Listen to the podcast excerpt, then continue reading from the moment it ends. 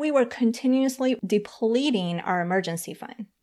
And so I felt a lot of shame and guilt around that because again, I had family members and friends asking me for finances. I was in this program to become an accredited financial counselor, yet I didn't have our stuff together. So it really sent me on a journey of, of asking myself, what is missing? What am I missing? If I'm doing what these personal finance experts are telling me to do, why aren't we ahead? Why aren't we moving the needle? Welcome to the Smart Money Mama Show, where moms get real about money to help you find your financial confidence and live your best life. Now let's talk money, mamas.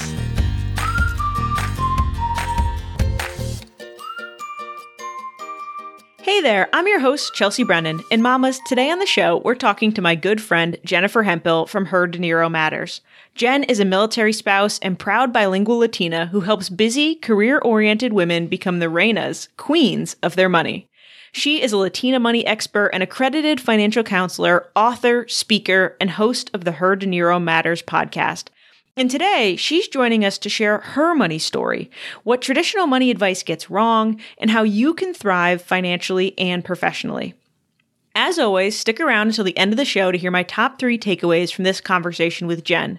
Or you can head over to smartmoneymamas.com forward slash 68 for the complete show notes and to download your free Healthy Money Mantras workbook. Are you ready? Let's get started. Hey, Jen, welcome to the Smart Money Mama Show. Hey, Chelsea's. I am so thrilled to be here. I'm so glad to have you here and get to chat again. You were the last person I saw before we shut down for COVID. that is right. And yeah, you're right. Wow, that's crazy. Mamas, Jen and I were roommates at Podfest. Is that where we were? Yes, in Orlando. At Podfest in Orlando right before things shut up down. And I don't know about you, but I was like deciding whether or not we were going to go to that conference, right? People were just starting to cancel flights. But we had a lot of fun. We did. And it was a little crazy because it was the news were picking it up more, right? And you're like, ooh, I'm like in Orlando and I need to get on the plane back. And then even at the conference, people were pretty relaxed, but there was that distancing going on. And I'm a hugger. So I had to like be very careful not to just go up and hug people. Hey, how you doing? Cause that might just. But now, six months later, seven months later, I think back and I'm amazed that we could see everyone's faces. Oh, I know. I know. So I've, much risk. It's incredible. Like with this time that has passed, just I have had instances where I've watched TV and people are like so close and I'd like freak out because, but I'm like, it's TV. It's just the TV. It's not.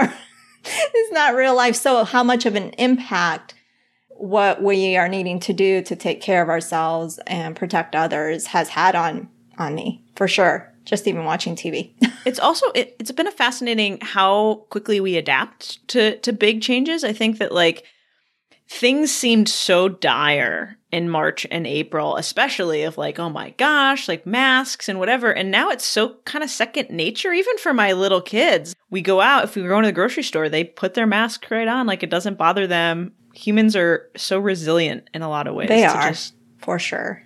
Jen, tell us a little bit about you and your business and, and add what's going on in your house. Are you doing virtual learning, hybrid learning? What's up? Sure. In our house, we're doing all virtual learning. So it's interesting.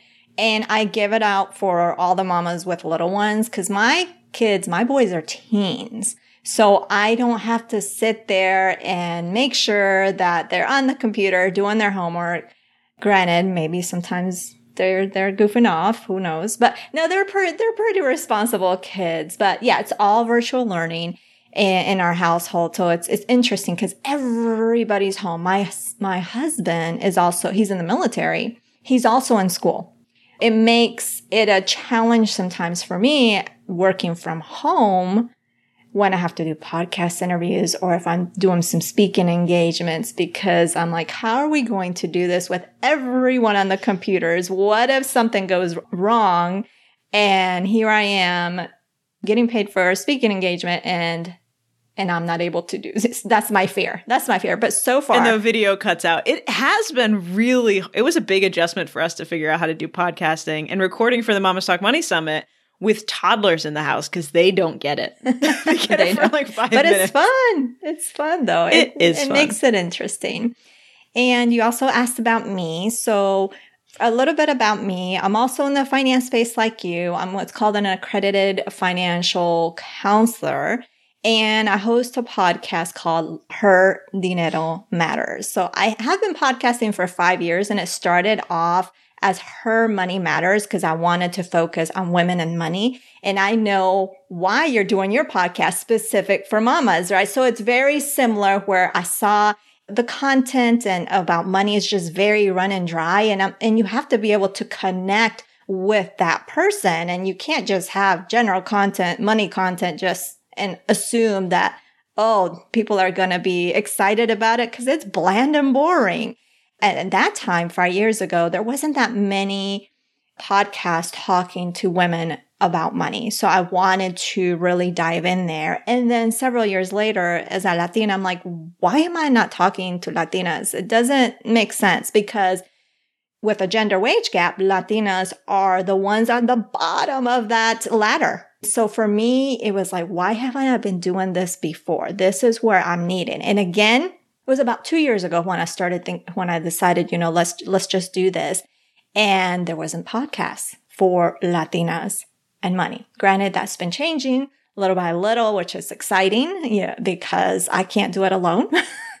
and that's what I've been doing. Financial education for women. It's more, I take a more holistic approach where I focus definitely on the mindset. I focus on really bringing light how important and how impacting our money stories, our past money stories, how we grew up, what we saw, what we heard really has on our relationship with money and how we really need to be aware of that.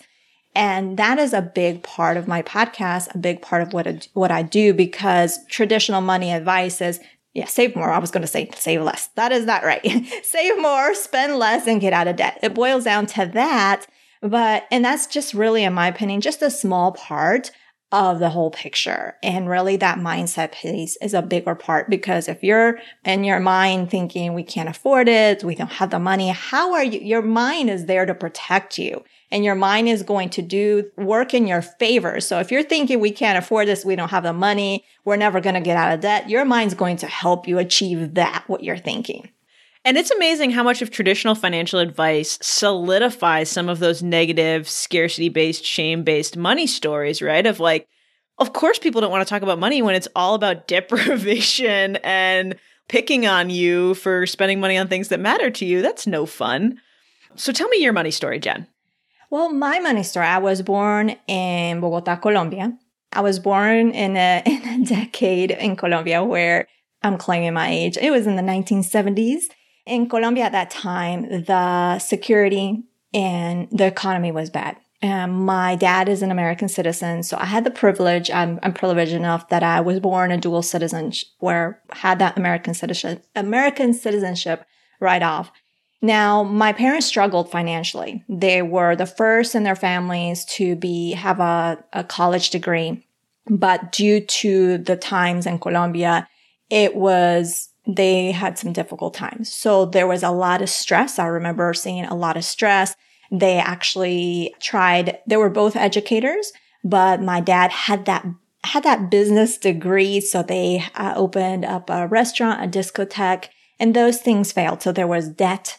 Then they decided my, it was a big deal for my mom to really establish the roots. In, in other words, really uh, buy a home. And so they started building a home right outside of Bogota in a small town, or we say El Pueblito, where it wasn't really well uh, at, at that time where they were building it. It took some time because there was no electricity and that side of town. There was a lot of things going on that hadn't gotten to that side of town. So there was a lot of stress that. So to move really quickly on the story, my parents made the tough decision to move to the US because it just, it just was, wasn't working out financially. So we moved to the US. Notice I said, didn't say immigrate. We moved to the US and that money story continued of we can't afford it. I grew up as, uh, when I was 10 years old because I had already heard we can't afford it. I was not that kid that asked my, my parents for money. I was that kid that in that time I was babysitting. I'm babysitting newborns. I don't think they allow 10 year old, 10 years old to babysit newborns anymore. But I was making a little bit of money. I was like, when I got those $20 bills, I thought I was a baller just making those, you know, that $20 bills.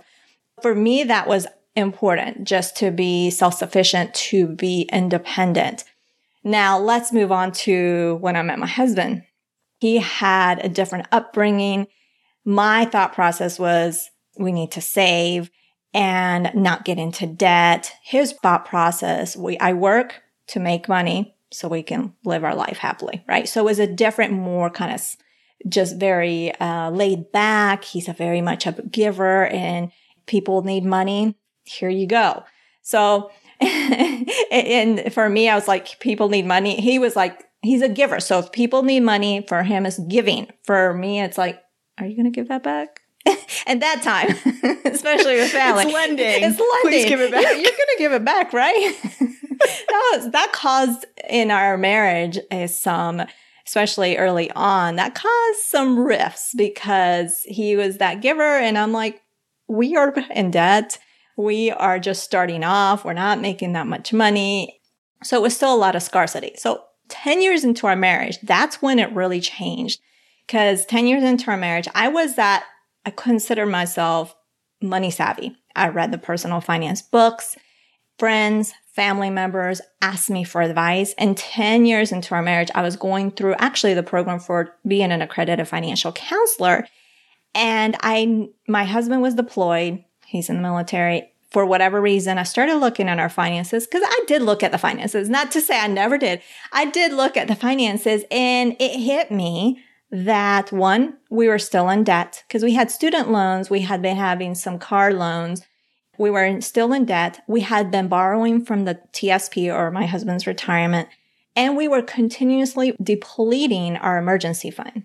And so I felt a lot of shame and guilt around that because again, I had family members and friends asking me for finances. I was in this program to become an accredited financial counselor, yet I didn't have our stuff together. So it really sent me on a journey of, of asking myself, what is missing? What am I missing? If I'm doing what these personal finance experts are telling me to do, why aren't we ahead? Why aren't we moving the needle? Once you start asking yourself questions, things appear, right? And I don't know how the, the book, The Secrets of the Millionaire Mind by T. Harv Eker, it didn't appear on my doorstep. I don't know if I saw it online. It just appeared. I started reading that and at first I was hesitant to read that because I millionaire and I was like, I had this, it gave me that icky feeling, the secrets of the millionaire mind. But I was like, let me just read it anyway. And it just changed my perspective. And that's when I realized that I was still carrying those thoughts of we can't afford it. We don't have enough money. And once I read that book and started shifting my mindset, that's when things started to change. so many questions to dive into. I'm so excited to talk about your story. So the first thing, when you go to look at these numbers, right, and you were still in debt, and you said you were doing some of the right things, where was that money going when you started to look into it? Were there places that you were able to cut back? What I realized is one, we we were traveling. So our we had basically at that time we had our our two accounts. Our checking account and our saving account. And our saving account was supposed to be for emergencies, but it was literally the account for whatever we didn't have the money for, we just took out from that account. Looking back, that's really what it served for. That money that we were saving, it went to, and granted, things weren't like really bad because what we did do correctly is we weren't getting ourselves into more debt. So if we were needing to buy some bigger ticket items, uh, some furniture or replacing the the washer and dryer, we went to the emergency funds, right? So we weren't getting into more debt, but we were really getting out of the debt that we, we had. And that's when I realized that I needed to shift how or the system that we were doing or following to manage our finances.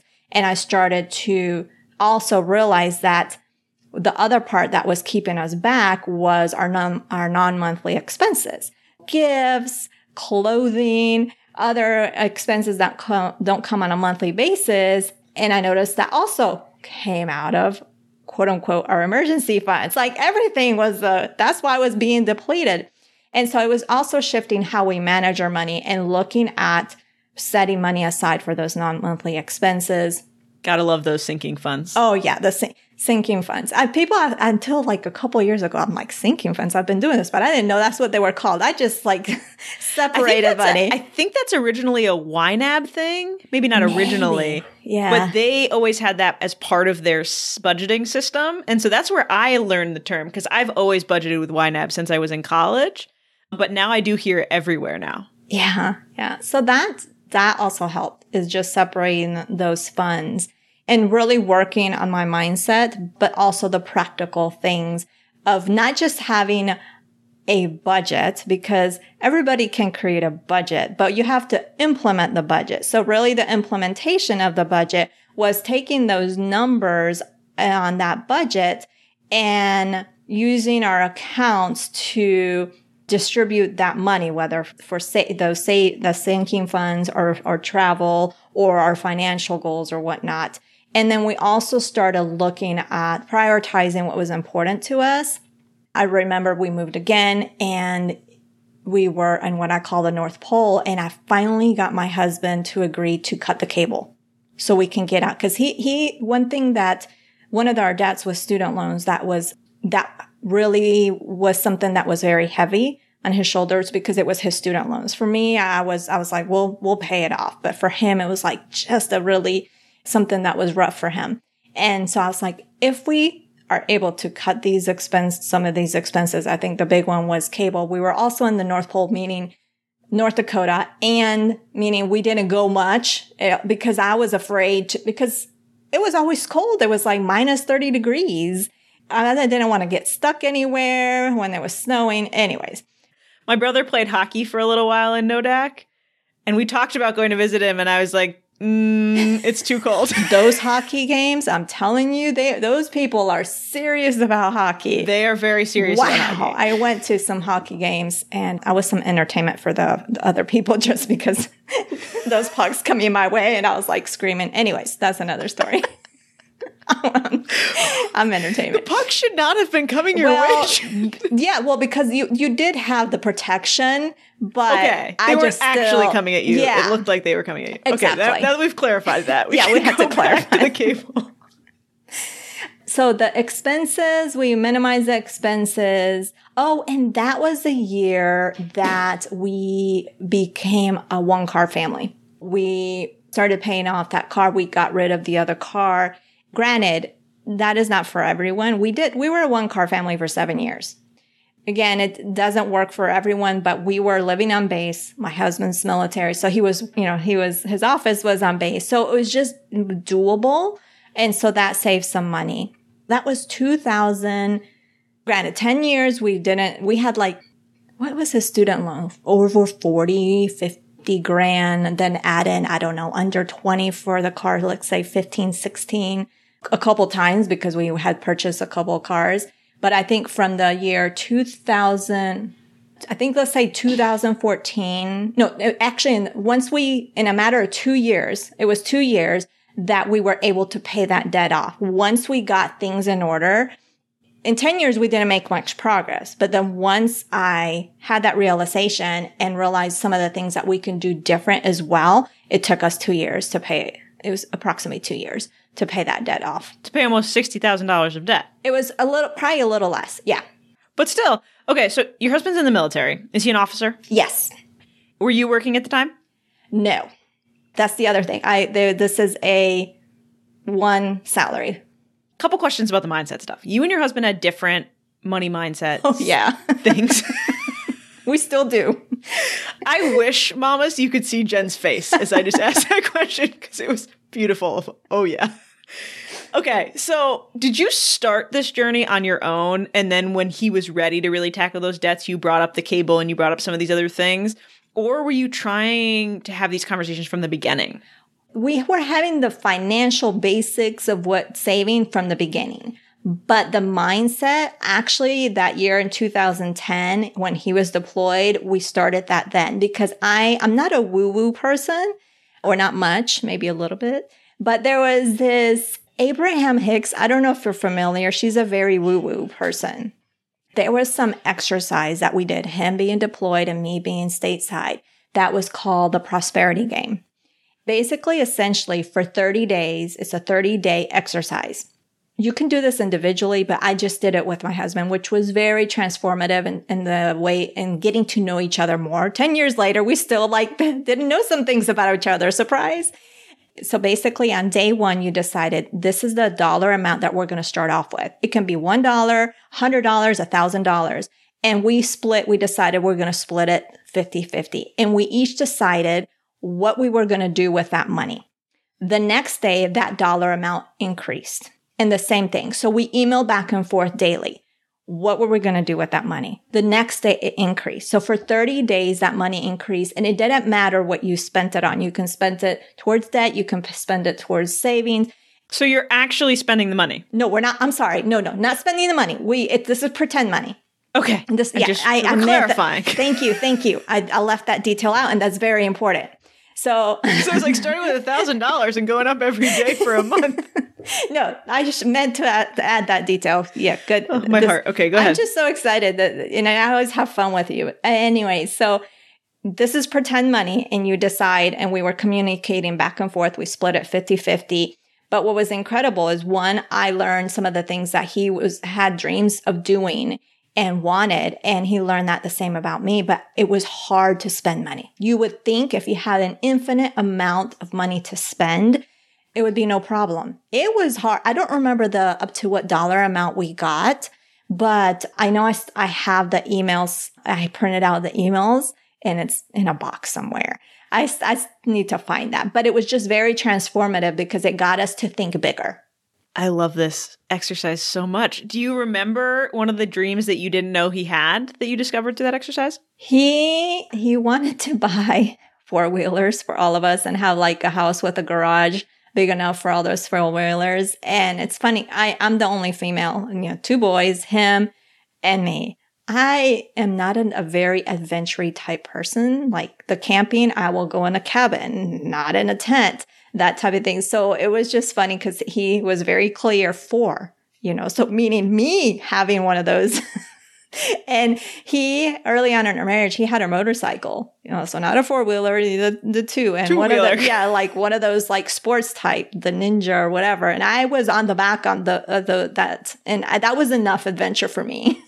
That's brave. See, I used to, I ride my motorcycles. I love it. I would never get on the back of one. Like that freaks me out way more than driving one.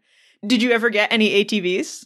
No, no, we haven't. And with all the moves, because he's actually has he loves cars and like the the classics, and he's got one of those Volvo classics that is in Philadelphia, not where we're at.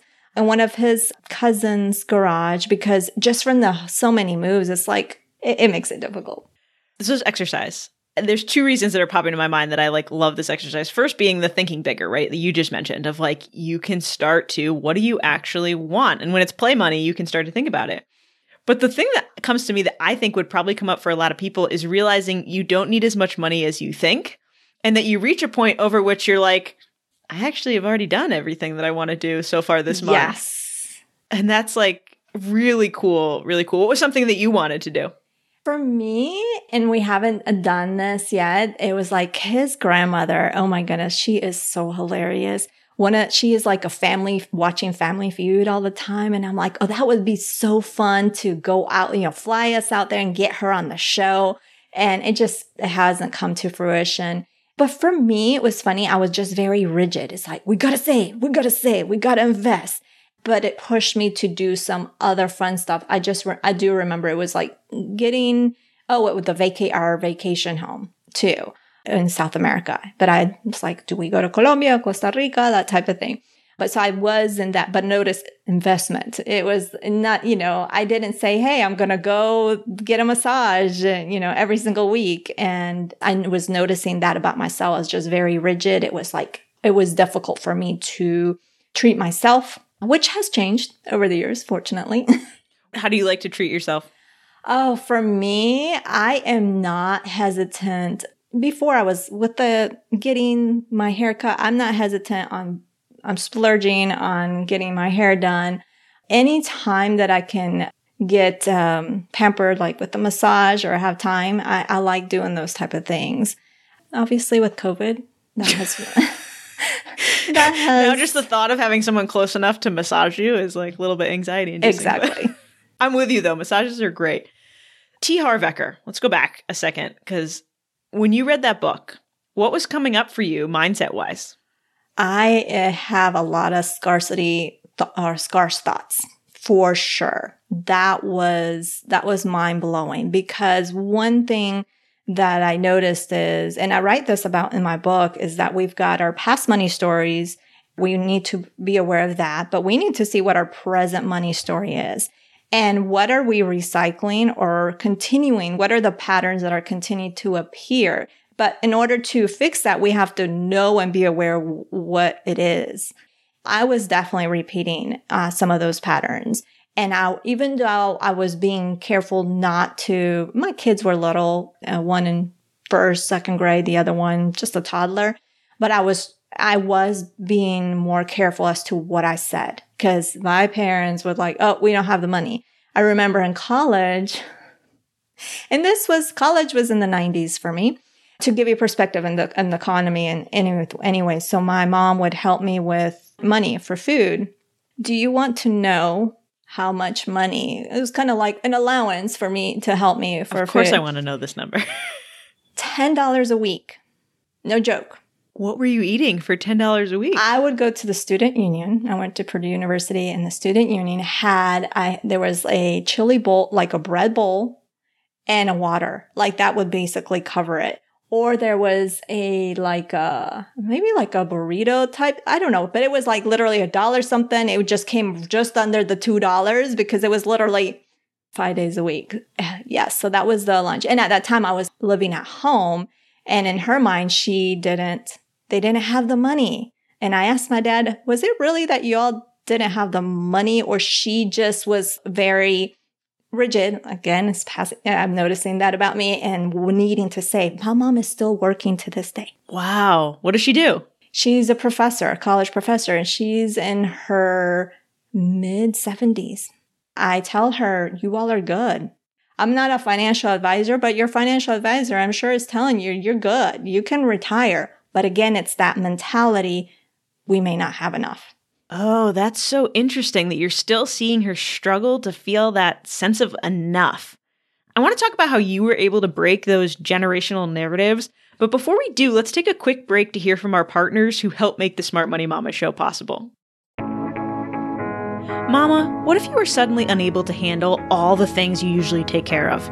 Whether it's paying the bills, filing insurance claims, setting up playdates, or managing your investments, there are so many things we do in life where we're the only ones in the know. Maybe your spouse, parents, or siblings generally know where you bank or where you keep your files. I mean, you talk. But could they navigate it all without you there to walk them through it? Our Family Emergency Binder is designed to fill in all those gaps a well organized, easy to edit and update, fillable PDF that puts everything you need to know right at your fingertips. It's an act of love that protects the people we care about, no matter what happens. Even without emergencies, I'm thankful for our binder multiple times a year when I'm reviewing accounts, looking for the dog's vaccination records, or, well, pre COVID, going away for the weekend without our kids. Make sure your family is prepared by grabbing your family emergency binder today at smartmoneymamas.com forward slash binder reading the book must have been eye opening, but what practices did you put in place to allow yourself to get a more abundance mindset? For me, it was first, it was catching those thoughts, is catching those thoughts and then just trying to practice like, how can I change those thoughts? When I caught a thought of, I can't afford this, how can I make this happen? How can I make this purchase or whatever investment, whatever we were doing? How can we? And if it was, you know, if I was feeling resistance is how I always ask myself, even to this day, how, whether it's spending money or just life in general, how can I make this more simple? What are some ways that I can make it more simple? So it's ask for me is it's not necessarily going on Pinterest and finding mantras. Cause some of them I'm like, eh, it just doesn't feel right to me. So it's just asking myself a question. Okay. It's not, we can't afford this, but how can we make this happen? And if I have still issues is how can I make this more simple for myself? Those are great strategies. And it's actually a thing we talk about with mantras. We've talked about it here on the podcast before about how they have to be really personal to you. Anytime you're like Googling what's a good money mantra, it's just not going to have the same impact. And then I love you're asking yourself the question because getting our brains into problem solving mode and creative mode in all areas of our life is like when we start to really find deep solutions. So tell me now, what does your money system look like? and how do you manage money? So basically, essentially, our money system, the, of course, you've heard of the cash envelope system. We have a virtual envelope system. We have our main, what I call the billing account. So that's where our income goes in and that's where the bills are getting paid out from. We don't use a card. I mean, no debit. It's chopped up, nothing. And it's just, so it's just for the sole purpose of that is to pay bills. And from there, different monies are transferred for different things. So we also have our, what's called the daily spending account. And that's where we have our debit card with. So our daily spending account, a certain amount of money goes every 15 days. That's what we use for groceries and um, just daily stuff. Then we also have our goals accounts. Goals accounts in terms of like, you know, emergency savings, trips, the next car, in terms of things that are not investments. And a certain amount of money is put in there. And then we have, I don't have a sinking fund account. I have multiple ones because I need to see it. I need to visualize it. For some people, that's a little overload, but the, I, you have to do what work, works for you and what you can be consistent with. For me, I don't have any debit car- uh, cards for any of those accounts, but it helps me visualize instead of doing the math. Okay. If we have this amount of money in the sinking funds, okay, this is for this, this is for this, doing the math. Uh-uh. I'd rather just see it and know exactly. Every single month, a certain amount of money goes to those different sinking funds, which some include military uniforms because my husband is very particular about his uniforms and they are not cheap to change out. Not cheap at all. So we have sinking funds for that, for clothing, the boys sports, all those things. So depending on what it is, I do group it together. So it's not like I have an infinite number of accounts, but it just, I do it what makes sense for us. Mm, okay. So how many bank accounts do you have now? I probably uh, maybe 20. Oh my gosh. Or under 20. Yeah. Wow. Yeah. One of my favorite things about this podcast is every single person we bring in has their own way of managing money, right? Like it's it's all and it just comes back to it has to be unique, right? Like we have three bank accounts, two or three, and like we do all our sinking funds. I need to see it too, but I do it in YNAB. I don't like having a lot of different things to move around, but that works for me. And so like we just keep coming back to there's all these experts who want to tell you like this is the system you have to use and it's too restrictive. You have to take those lessons from people like me and Jen and and then figure out how it fits, right? Which is actually a really good segue because you talk about in Her Money Matters and we've talked about before where the traditional financial education gets things wrong. And so do you want to share some of the things that you think we need to change the narrative about? One is ta- bringing in those money stories for sure. I think we do need to talk about more about those sinking funds. It's coming to light, but if you were to go back five, ten years ago, they just say do a budget, right? Even then, Jen, I think we think we hear sinking funds all the time, but if you walked up to someone in the grocery store and were like, "Do you have a sinking fund?" They'd be like, uh, "Am I getting a new sink? What are you talking about?" true, true. That is that's very true.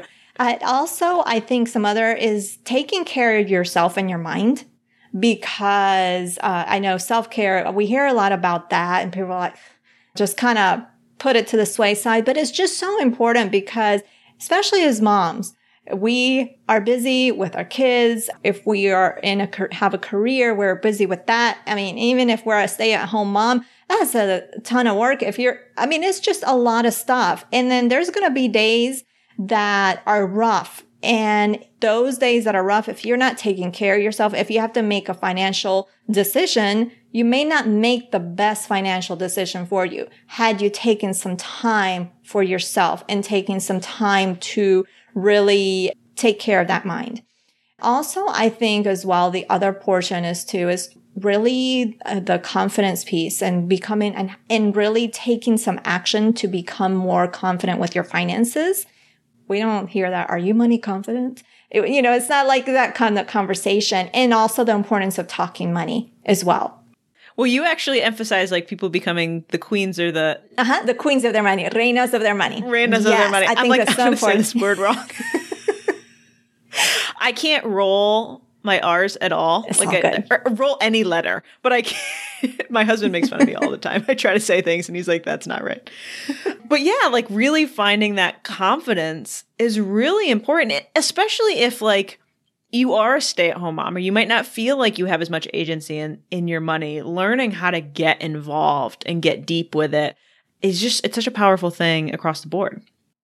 We just mentioned the stay-at-home mom thing twice. You did and I did when did you decide to start your own business, to start working again? Like, what made you decide to go get your AFC after being a stay at home mom for a while? Well, basically, I'll have to take it back. When we got married, I had a discussion with my husband and say, okay, when we have decide to have kids, I want to be at home, but I do want to have my cake and eat it too. I wanted to have a career. I didn't know what that looked like. That was really important for me. One, I saw my parents working so hard and my mom was always working. I mean, she's had shared that she's still working. And then with my husband being in the military, it was important for me to have a parent that was there. I know there's a lot of incredible moms that have toddler, I mean, you, hello, that have little ones that are running a business. At that time frame, there was no, um, heck, I think when I got married, the internet just started. I mean, it literally just started. I was still in our beginning of our marriage. It was still the dialing, eh, you know, dial internet. That awesome sound we oh, can all yes, remember. yes. So in that time frame, eh, we went from that two incomes. I was working when we when we first got married to one income. I'm like, okay, our, our baby's here. You know, you know the plan. I'm going to be at home. But I was always looking for a way to, you know, can I bring income? I was doing some consulting, doing some research for a university sometimes, you know, little things. Then we moved overseas and then I just lived the life. I got massages, you know, when we were in Peru, we got massages at home. I went to the gym. I pampered myself. I went to photography school. I just kind of, kind of let life lead me, if you will. And it wasn't till the North Pole uh, that I mentioned earlier where I'm like, okay, my kids are in school. And I felt like I had a little more time, even though you really don't, we know that's really not a whole lot of time. And especially in kindergarten, those three, four hours, I'm like, I just left. I just Especially left. in North Dakota, would you have to drive 40 minutes to drop them off? Actually, no, we he walked. He walked. Hey. Yeah, he walked. It was right across. He's gonna have that uphill and the snow both it, ways. It was. Yeah, it was it was funny.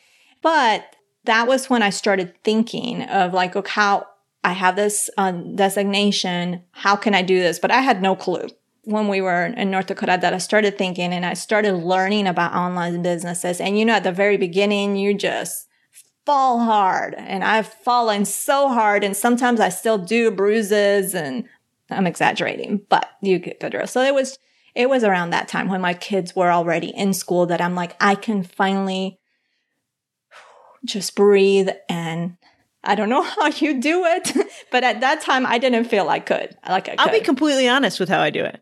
My husband's a stay-at-home dad. That's how I do it. I'm not trying to take care of my kids and run this business. And I think that like as online entrepreneurs and online entrepreneurs that are moms, we need to be very clear about where we have help. And I think that there's sometimes it's like, I can do this and you can do it too narrative that's like, oh, but do you hire a house cleaner? Does your mom live down the street and come help with the kids every couple days? Like, what is our benefits? Because otherwise, we get moms that listen to these podcasts and are like, oh, I could, like, why can't I figure it out? What's wrong with me? Like, I'm trying, but I'm exhausted. And it's like, no, my husband cooks and cleans and watches the kids.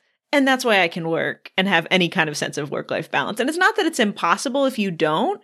It's just that it's hard. And we need to admit that it's hard. I think it's like, it's just part of it. Right. Well, thanks for sharing that. And yes, um, we had had the discussion. So I love that you're uh, open about that because it, it is true. And, and I look back, I'm like, well, with my husband being gone every other week or every month, how could I have? I, the focus was the boys. There is this like reawakening, and I haven't experienced it yet, but I've heard about it from other people of like when your kids hit that school age and you start to realize, like, oh, they can pour their own cereal and like I have a minute. and so you didn't know, you said you didn't know when they got to that kindergarten age what you really wanted to do with your designation. And so can you share a little bit about how you figured out your path as you stumbled at the beginning? By continuing to stumble a lot.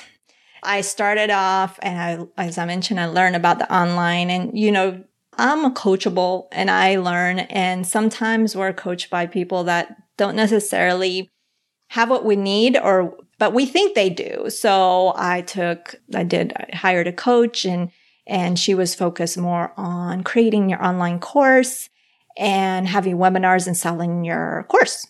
So I'm like, okay, I barely had a blog then. I didn't have an email. Oh, if I have an email list, I maybe had like 20 people on there.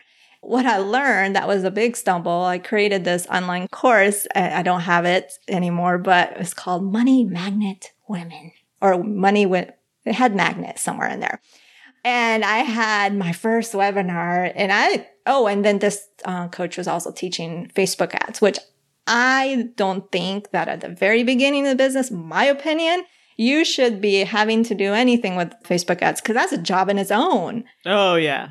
And it only gets more complicated. Like they just keep adding more. Oh my gosh. It's very complicated. Anyway, continue. So you're running Facebook ads to your webinar, it sounds yes, like. Yes. And I don't think, I mean, I don't remember how many people signed up. Long story short is my course did not sell. Not, I didn't say, make one sale and not one. I know I didn't have a community Ouch. or an audience, but, but of course that makes sense. I didn't have anyone to sell it to. And I wasn't even publishing blogs. I, that, that was what before my podcast. How can people get to know me if I didn't have any content for them to read or listen or watch? that's when I realized I need to figure out how can I create this po- content? Cause pod or blogging was obviously not for me. So that's when I st- discovered podcasting and cause I had dabbled a little bit in YouTube videos and this was, and I think this is in North Dakota, but I'm like, oh, it's so dark and the lighting and it was just for me too much work at that time. So we moved again and that's when I started podcasting. And that really, that's really when my business had shifted because one, people were getting to know me. So what? I got coaching clients a lot easier and have had different renditions of memberships. I never really did a full blown course again. I think I still have that hurt. I, I do plan to, but I still have that ego like, oh, I never sold that first one but I've been able to grow the business in terms with clients with, but really now my business has been shifting more to the one to many with speaking, working with brands, which is something that I've wanted from the get go. And that's the podcast has a big, has had a big part in that. That's how I was able to publish a book. You wouldn't, if you were to have asked me five years ago, uh, would I ever write a book? I would say no, this is why I podcast. This is why I don't write blog posts because I don't know. I, I have more confidence in writing now, but it was all due to the podcast, that the book and the opportunities that I've had because people are able to hear me and get to know me and they can make a decision. This woman is awesome or she's a little crazy. No, thank you. You know, whatever they want to think, you know, that's, you know, that's on them but it allows that. So I think that content and creating that content is really is is a huge lesson that I learned that it was is powerful to have that in whatever platform you do use. There are so many nuggets in this that I just I love. First of all, it's got to be a mindset thing, but the number of people who would pay a coach, pay for Facebook ads and get zero sales and then keep working in their online business, that's a small number. Like how did you get the confidence to keep stumbling, keep finding your path? I'm a military spouse. I have to, I'm resilient. I think it's partly that. Also, my why, just knowing my kids, uh, that I've always, I want to make sure that I have a good example and that we, both, me and my husband set an example of just to keep going, to keep pressing. Because uh, I definitely had more more stumbles along the way in learning how to build a business, right? and feeling like I was a failure. And I think a good support system is important. My husband has been my rock. Like at the beginning where I'm like, maybe I shouldn't be doing this because I have failed. I think this is also why I'm such a big advocate of celebrating wins and our money wins because there was one time I was uh, at that, that ugly cry moment where I was like, yeah. oh my gosh, this is horrible. I'm like failing. This is, I'm not doing anything right. And we sat down and, and he was like, okay, you feel like you're not doing anything right, but look at what you have accomplished. You've done this, you got this, you got this. And I was never paying any attention to that. I was only focusing on what didn't get done or what I didn't accomplish. And that was like, I need to focus and everybody needs to focus on like those wins because it boosted me and it gave me. And I think that also helps in that support system because my husband and my kids are just amazing. They're like my biggest cheerleaders and they're just, my husband, uh, he's, um, he's close to retirement in the military. I've already shared that in the 70s and, you know, it was in the 70s in Colombia. So, you know, I'm owning it. People are always asking, you know, cause he hit the 20 year mark in the military and people are asking what's next and he's like well my wife is my retirement plan because he always thinks you know says i'm going to be your assistant and i'm going to do this and that and i'm like okay so they're just uh, amazing i think that's that's so important your support system yeah, I completely agree. And actually, it's like always that that adage that like one negative review overshadows a hundred positive reviews, and it's the same thing. We, we focus on those failures. It's one of my favorite like I keep a smile folder where like so when people send me nice emails or, or comments, I comment and put them in there. And so when I'm having a bad day or feeling like I'm not accomplishing anything, it's a place to go kind of look and be like, okay, hold on. Like there's, there's actually other things we're doing that have value and, and that are important. But yeah, having a support system is huge. The second little nugget of your story that I was pulling out was that you don't you don't have to know the end result. You just have to keep trying things. You don't know where it's going to lead. You didn't know you were going to write a book and end up here and speaking and it's just staying in the game until you figure out where you're headed. Right. And you know that how they say there's really no overnight success, right? And then how some people and, and businesses take a while to thrive, right? But we don't really talk about that. And I think that's, that's important to really take into account that it's, it's not just some people. I mean, you've done fantastic, right? There are those people that the next day, boom. But there also, I'm sure there has been some work behind the scenes that we don't know about. I think it's important to, to really take that into account. The last thing I wanted to mention was you just threw it in at the end about like people can listen to your podcast and decide if you're for them or not. And I think that for new entrepreneurs, especially like any moms that are listening, we have to adopt that we're not going to be for everybody. It's okay if some people just decide to go find somebody else. Did you ever struggle with that feeling, Jen? No, because at the, my very first podcast episode, and it was an episode that I re-recorded like 20 times from the beginning because I knew no better. I mean, I had an editor, but I recorded that 15 minute piece from the beginning, like tw- uh, I don't know if 20 times, but too many times. And in there, I shared because I'm always about being real and this is who you are. This is what, this is what you get take it or leave it. So I was very real. I love to have fun. I am bilingual. Sometimes my English or Spanish does not come out right. Sometimes I don't know how to pronounce. I mean, to this day, my husband's like, it's not, I don't know how to pronounce some words. It just, those little things, I let them know. This is why I'm, I love to sing, but people ban me. I, I do love to sing, but I'm a horrible singer. But don't, you know, you can't tell me Shower about dancing. Oh, I do it in the cars. I, I sometimes there's some songs that brings you back in time. I'm like, and I start singing and then my throat hurts because I tried too hard. So I share those things about me so they can have an idea of who, who I am. I'm very real. I'm very direct. I'm very caring. I have, I do have a big heart. Maybe not as big as my husband with money, but I, I, I like to let people know who they're dealing with. I'll tell you about singing. My best friend is it was a musical theater major, and his brother is a classically trained singer, and is like Ben. He like does opera, and they like do not let me sing around them. And every time I'm singing, they're like, "Stop, please stop." I was like, "We can't all be held to your standard, okay?" Like I'm still gonna sing. I love singing. I mean, I just love music. I love music. So, me too. We're getting a little long here, but I do want to throw in a question because we have a lot of military moms and military spouses in our audience. I'd love if you had any, any quick tips that maybe military families specifically should think about as they're trying to get a hold of their finances. Military, oh my goodness, so so much. I with the military, there's always those promotions, right? And plan out that money. That's a mistake that we made, like from when he went from second, uh, first lieutenant to captain, which is a pretty big, significant amount in, in, in the salary.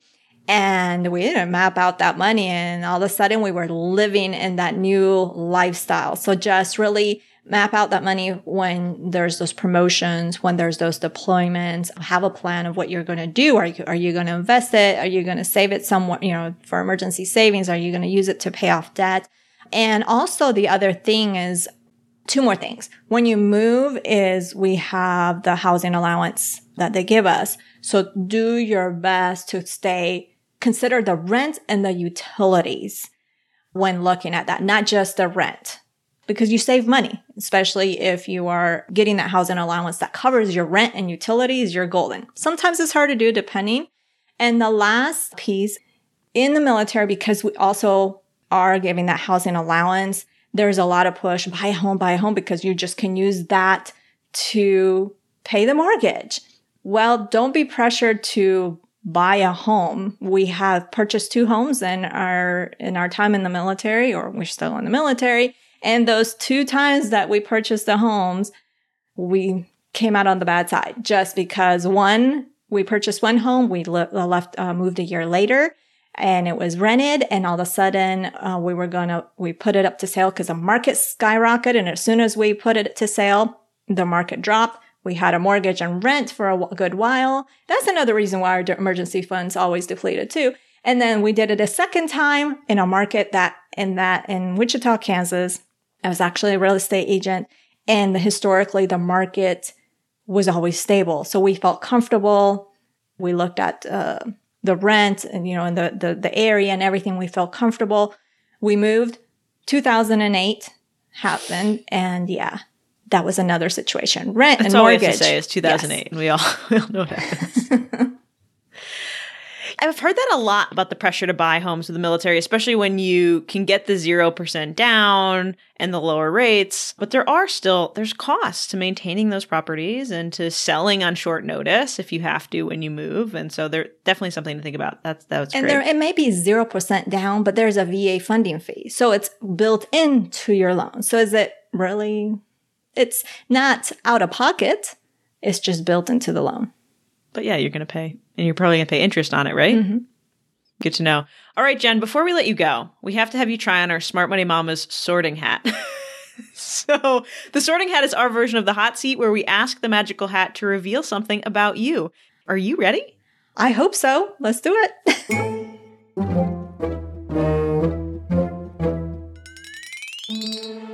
What's your funniest mom life story? Well, because we're on a mom show, I can share this and you can edit it out and I could come up with another one.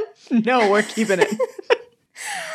my oldest, then my only at this time at the sun, uh, he was still wearing diapers. You know how we can't go into the restroom and be left alone. And he went into the restroom. He was fiddling around in the and opening the cabinet doors and he saw some of my women's stuff and he asked if they were my diapers. Yes. There are some great conversations when you are a boy mom mm-hmm. about these things when they're little. And we are trying really hard to just be direct with them about it.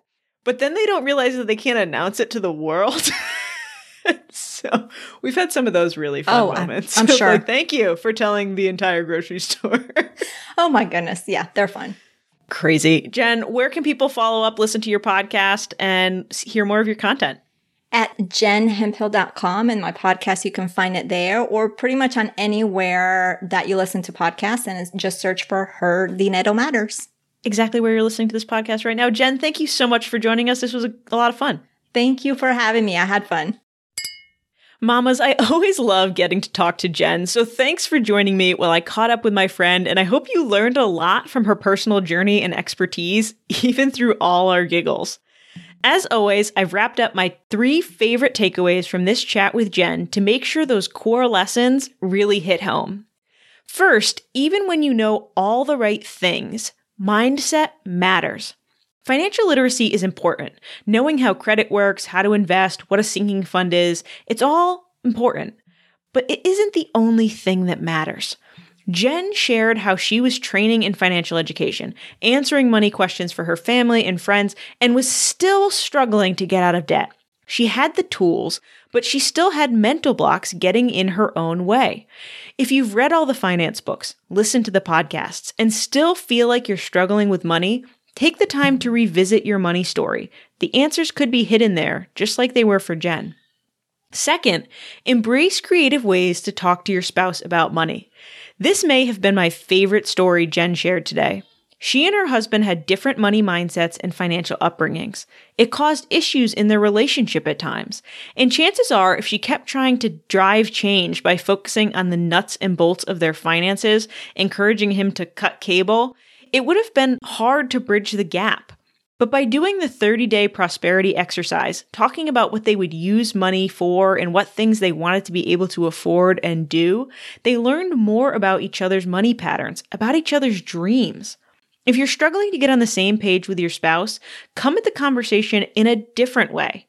Ask about their dreams, do the prosperity challenge. Start tying money conversations to what you want money to help you do instead of who spent more at the grocery store. You'll both have more fun and find more exciting things to work towards together. Finally, you have to find your own path with how you manage money, what you do for work, how to balance parenting and career. It's so easy to look outside ourselves for the answers, to want someone else to just come along and tell us what to do. But while it's important to learn from others who went ahead, we have to decide which nuggets of wisdom, which strategies work best for us. You don't have to get it right the first time. Trial and error is part of the game, just like it has been for Jen, just like it has been for me. The only thing you have to do is keep trying and listen to what speaks to your personality, your style, and your goals. You've got this. Mamas, I want to thank Jen again for coming on the show and sharing her money story. You can find links to her site and her podcast and download your free Healthy Money Mantras workbook in the show notes at smartmoneymamas.com forward slash 68. Keep talking money, mamas. I'll see you next time.